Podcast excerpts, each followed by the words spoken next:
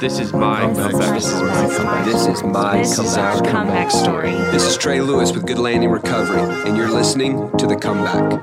Well, you're back, and I'm here with my friend Avery.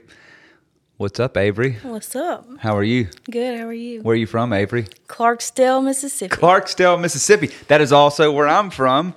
We love the Delta and the flatlands of the northwest corner of Mississippi, just south of Memphis, Tennessee. For all of you guys that are listening from different parts of the country, it is filled with agriculture and just some of the most amazing people.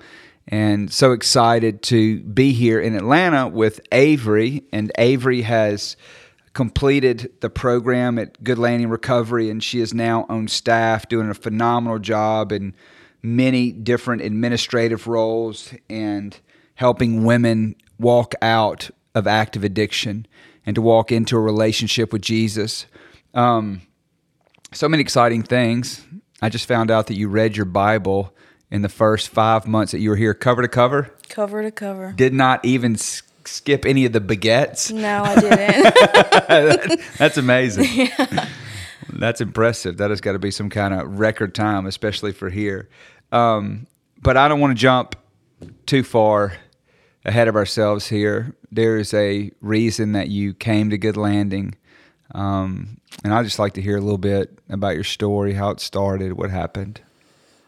I grew up in a split household. My parents divorced when I was 4.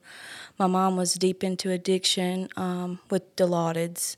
Some of my earliest memories was of her shooting up in the bathroom, and she actually left us with my dad one summer, and we didn't see her for 5 years. My dad was a single parent, and he was an alcoholic, high-functioning alcoholic. But he was the best dad that I could ever ask for. Wow. She ended up getting sober when I was around 12, and she come back and wanted to know if we would move back in with her. And she had moved to Vicksburg, Mississippi at the time. Well, we moved in with her, and we lived with her for about 4 years. In the midst of those 4 years, though, I was just getting into junior high, started hanging around some troublesome kids, to say the least. I started smoking weed and cigarettes, and I remember when I was around 14 is when I tried meth for the first time. Wow. And I ended up getting real deep off in it, and I remember... Where did you get meth at 14? It was my friend's brother. Uh-huh. He had actually went to jail for cooking dope, and he would get out, and he would go back, and he'd get out. Well, just so happened, being in the midst of her house, we were able to get it and get high. Wow. And after that, I was introduced to a bunch of more people who were smoking meth, and it become a pretty regular thing. And then we was on our way to Clarksdale. I remember it was the first day of summer school, because I had horrible grades in 8th grade, and my sister did too, and we both were going to summer school. And we come to Clarksdale. My mom had done relapse and was selling her methadone for Dilaudid. And on the way back, she ended up nodding out about Cleveland, Shaw area. And so she stopped at a service station, and she let my sister drive. We made it maybe 5 miles, and she ran off the side of the road and ended up, my mom and her jerked the wheel at the same time and flipped the vehicle 14 times.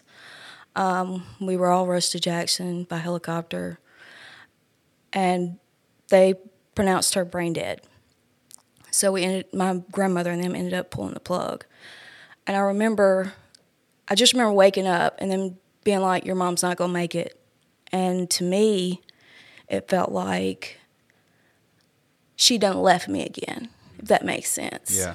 But at the same sense, that day we was on the way home, and I was supposed to be getting high. So when that happened, I felt like God was telling me, you don't need to do that lifestyle anymore, Avery, like I'm punishing you. And I got really angry with God. I really did. Mm. And moved back with my dad. And at this point, we were smoking weed with my dad. You know, we could smoke weed with my dad, but we could only stay at home and smoke weed. He wouldn't let us go out with people. We we wanted friends over, they could come over, but as far as going out with people, we couldn't. Was there any tension too? I'm trying to get into some of the family dynamics here. So whenever you decided to leave your dad, go move back in with your mom, was there animosity there? Yes, it was a big ordeal. I remember they sat us down and they made us choose. And I remember being scared to death. And I wanted to be with my mom. Yeah. I hadn't been with her, you know? Yeah. So I told my dad, and he was pissed. I mean, I'd never seen him like that before in my life. Just so hurt, so rejected. Did he kind of cut relationship with you whenever you moved with her, or did y'all still talk some? No, we actually, it was a few months before we started talking on the phone again. And then, like, we would come back on weekends, sometimes holidays. We were always going back and forth, visiting. And, I mean, he was just so glad to have us in his house, period. Mm-hmm. He didn't want anything to happen to us. He was very protective. I see. So, yeah, we were all smoking weed together, and my dad always had drunk friends around, a bunch of drunk friends. Mm-hmm. It was a pretty fun thing at the time, you know. My dad let me smoke weed. You know, it was a big talk of the town too. Yeah. You know, a lot of people talked bad about him for that. But in the midst of all that, I ended up getting a pill addiction. I started taking Xanax. And it seemed like when I took Xanax, I could talk to people. Like, I've always been kind of shy and closed off, and it seemed like it would relieve my anxiety enough to make to be able to party with everybody else. And I remember I was probably 2 months after turning 18, I went to Fairland for the first time, and I was there 45 days, I think, and my counselor at the time told me I was a product of my environment, and that stung. Really did. Like, I never thought of it like that. I always thought that that's just was my parents. I didn't think they had anything to do with it. I thought it may have been from the trauma of seeing my mom, you know, using as I was growing up, or the splitting up of having to choose between them. But it really made sense. It was like it all kind of clicked at that point.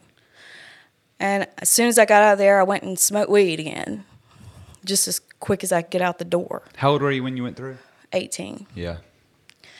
And I ended up not being real bad on the pills at that point. I actually was pregnant within the next 3 months with my first daughter. I remember I did cocaine while I was pregnant with her, and I couldn't hold anything down for about 3 days, and I went to the emergency room, and I ended up causing her to have a very fast heart rate, like 265 beats a minute. And I was taken to Jackson, and I had to sit down there for 3 months. I would have to take medicine to keep her heart rate down. And after I had her, she stayed in the NICU for 13 days. They were trying to figure out what medicines would help her without being in my body. And she come home, and she did well for a while. And the medicine wouldn't work, and we'd have to go back and find a different concoction. And when I went back for my 6-week checkup, I was pregnant again. And I was pregnant with little Jeffrey. I had him in the following January. They're a month and 3 days apart. Oh, wow. And when he was 2 months old, he quit breathing on his dad. His dad happened to have him that morning. He was going to take him to the doctor. He was real fussy that night. And I had just started a new job like 4 days before that, so he was going to take him to the doctor for me, and he ended up quit breathing. He aspirated on his formula. And it ended up causing brain damage, lack of oxygen, caused brain damage to him, and he's got cerebral palsy now. It's been a struggle for a long time, just even dealing with the cerebral palsy. Mm-hmm. He's in a wheelchair, and he's nonverbal, but he is one of the most precious gifts God has ever given me. He opened my eyes with that child. And I think it was probably 2 years later, my dad went to the bathroom one morning, and he fell, and he never got back up. Mm-hmm. He had a tumor in his lung that suppressed his spine, and he was paralyzed, and he had stage 4 lung cancer. He stayed in Jackson for a little while at the state hospital. They were trying to figure out, you know, if they needed to do surgery. If not, they ended up not doing surgery. And I was so hopeful. I was like, you're going to have to do chemo. You know, I can't lose you too. Mm-hmm. And I made him go through chemo, and he lasted maybe a month after that. But in the midst of all that, I found out I was pregnant with my last son, my last baby. And it was really a struggle after that, just dealing with all of it. It was very, very hard. It still is hard. I felt like an orphan. I felt like God hated me. And I was very, very angry. I was hard. I was cold. I was just in darkness, just pure darkness. I wanted whatever it was that would make me feel better. I ended up being a high-functioning opioid addict. I would take any pain pill that you had. Matter of fact, I would take any pill that you had. It didn't matter what kind it was at this point. When that happened, I called my sister, and I told her, I was like, you got to come get me. And she came. And when I left, but I didn't take my kids with me. And they took my children because I had abandoned them. They gave their father custody. And after that, I felt like I didn't have anything to live for at this point. That was all I had to keep me going, to keep me living, breathing. It gave me a purpose. And at that point, I would do whatever you had just to make it numb, not to deal with it, to just shove it in a corner and close the door. And I got addicted to meth at this point. I was anorexic. I didn't eat. Even when I wasn't smoking meth, I'd lost 40 pounds. I was super small. Tried to dye my hair blonde. It turned orange in the middle of COVID. No one could fix it. And I remember the straw that broke the camel's back is I got some bad dope, and I started hallucinating real bad. I started seeing my sister in my house and talking to her, and she wasn't there. I know I called her maybe 25 times that day, asking her why she would leave. And she's like, I haven't even been out there. And then when they tell me that they hadn't been out there, I thought they were playing games with me. Mm-hmm. And I would argue to the death over these hallucinations. She finally told me, she said, Avery, I'm fixing to put you somewhere. I said, okay. At this point, I was exhausted, and I was just like, I surrender. Just do whatever. And she said, well, I'm still trying to find a place. Well, at this point, my kid's dad started wanting me to get help too. And David Hobbs, who's his cousin, just so happened to be at Good Landing and had been doing awesome. And he was like, I'm going to talk to Trey. I didn't talk to Trey, and I want you to go to Good Landing. And him and my sister talked, and the next day she called me. She said, do you want to go? I said, yeah.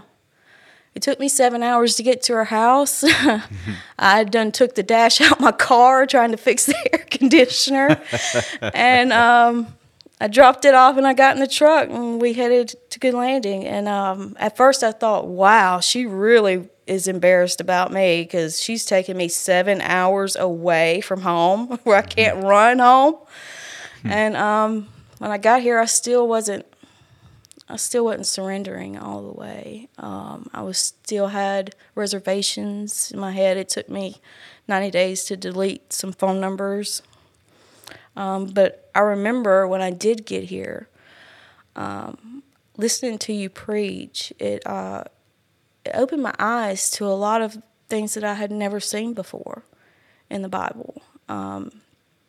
I grew up going to church with my granddad a lot, at Lion Baptist Church, and he was always wanting to take us and show us off to everybody, mm-hmm. and he would preach to us some, but I'd never really had an interest, or I didn't have an interest. You know, I was just going to make him happy. But I remember what really did it for me was it was a Friday night and you were preaching about the prodigal son. And at that point is when I realized I wasn't an orphan, that I was a child of God and I was a child of light and I was worthy. I was loved beyond measure. And when I started thinking about it is when I was like, well, you know, if he's my father, I know how he feels about me because I have children. I know there's nothing in this world my children can do to make me not love them. Yeah. I know there's nothing that could happen. No, I don't want to say that. It was nothing they could do to make me not love them. Yeah. And I knew that's how he felt. It don't matter how far they get from me. It don't matter if they go to Australia and don't want to talk to me for 10 years. I still love them the same. Yeah. And that's when I started reading the Bible. And Matthew, Mark, and John were kind of, it's another book I'm missing. Matthew, Mark, John, Luke. They're all about the same. Mm-hmm. And it was kind of boring in that part to me because I had done read it through every book. But when I got to Acts and Romans, mm-hmm. that was it. It was like the plane took off. Wow. I remember I went through the New Testament like it was butter. When I was like cutting butter, I didn't read through it. And then I was like, well, I don't know about the Old Testament, you know, like who wants to read that? And then I started in Genesis, and Genesis is good too. And I'm like, oh my gosh, what have I missed at this point? But yeah, that's how it took off. That's incredible. And you've just given so much too, just on the revelation of the love of the Father, you know, getting into the Word. You know, when I think about, you know, how many women typically don't make it into treatment, the ones that do typically respond better. You know, and I'm looking at you now, you know, over a year removed from active addiction. I mean, you're a completely different person. You know, you're helping people. You love the Lord. You've gotten this revelation. I mean, are there any other takeaways or things like that, you know, maybe somebody that is on the front end of this journey or, you know, really anybody at any level could really glean from your walk and what you've been through? Yeah, I feel like what I've been through in my life could touch so many people. And I feel like if I had every reason to get high, but I also have every reason to stay sober. Everything that I've been through, all the hardships, all the grievances, everything, it's worth it. It's hard. It's not the easiest thing to do to stay sober. Matter of fact, it's really hard at times, but it's worth it. It really is. It's worth it. So good. I love how blunt you are. I love the way you keep it real around here. And, you know, it really doesn't matter, you know, who it is, where they come from, what their background is, and you're just a straight shooter. And that's a gift, you know, because we talk about that a lot, that, you know, being able to be assertive. You know, you hear me say a lot of times that you've got to be willing to hurt somebody else's feelings to be able to set boundaries. Not that that's some kind of license to run around, you know, for us to be mean to people. But I'm like, if you can't learn how to set a good boundary with somebody, then you don't really have a chance outside of here. And you do that so well. I am so honored to have you a part of the team and just excited about how God's going to use you in the future. I am too. So excited. We'll do it again. Yes. Guys, thank you so much for listening to our podcast. It is a privilege and an honor to be able to serve you. If you or someone in your family is struggling with addiction, please give us a call.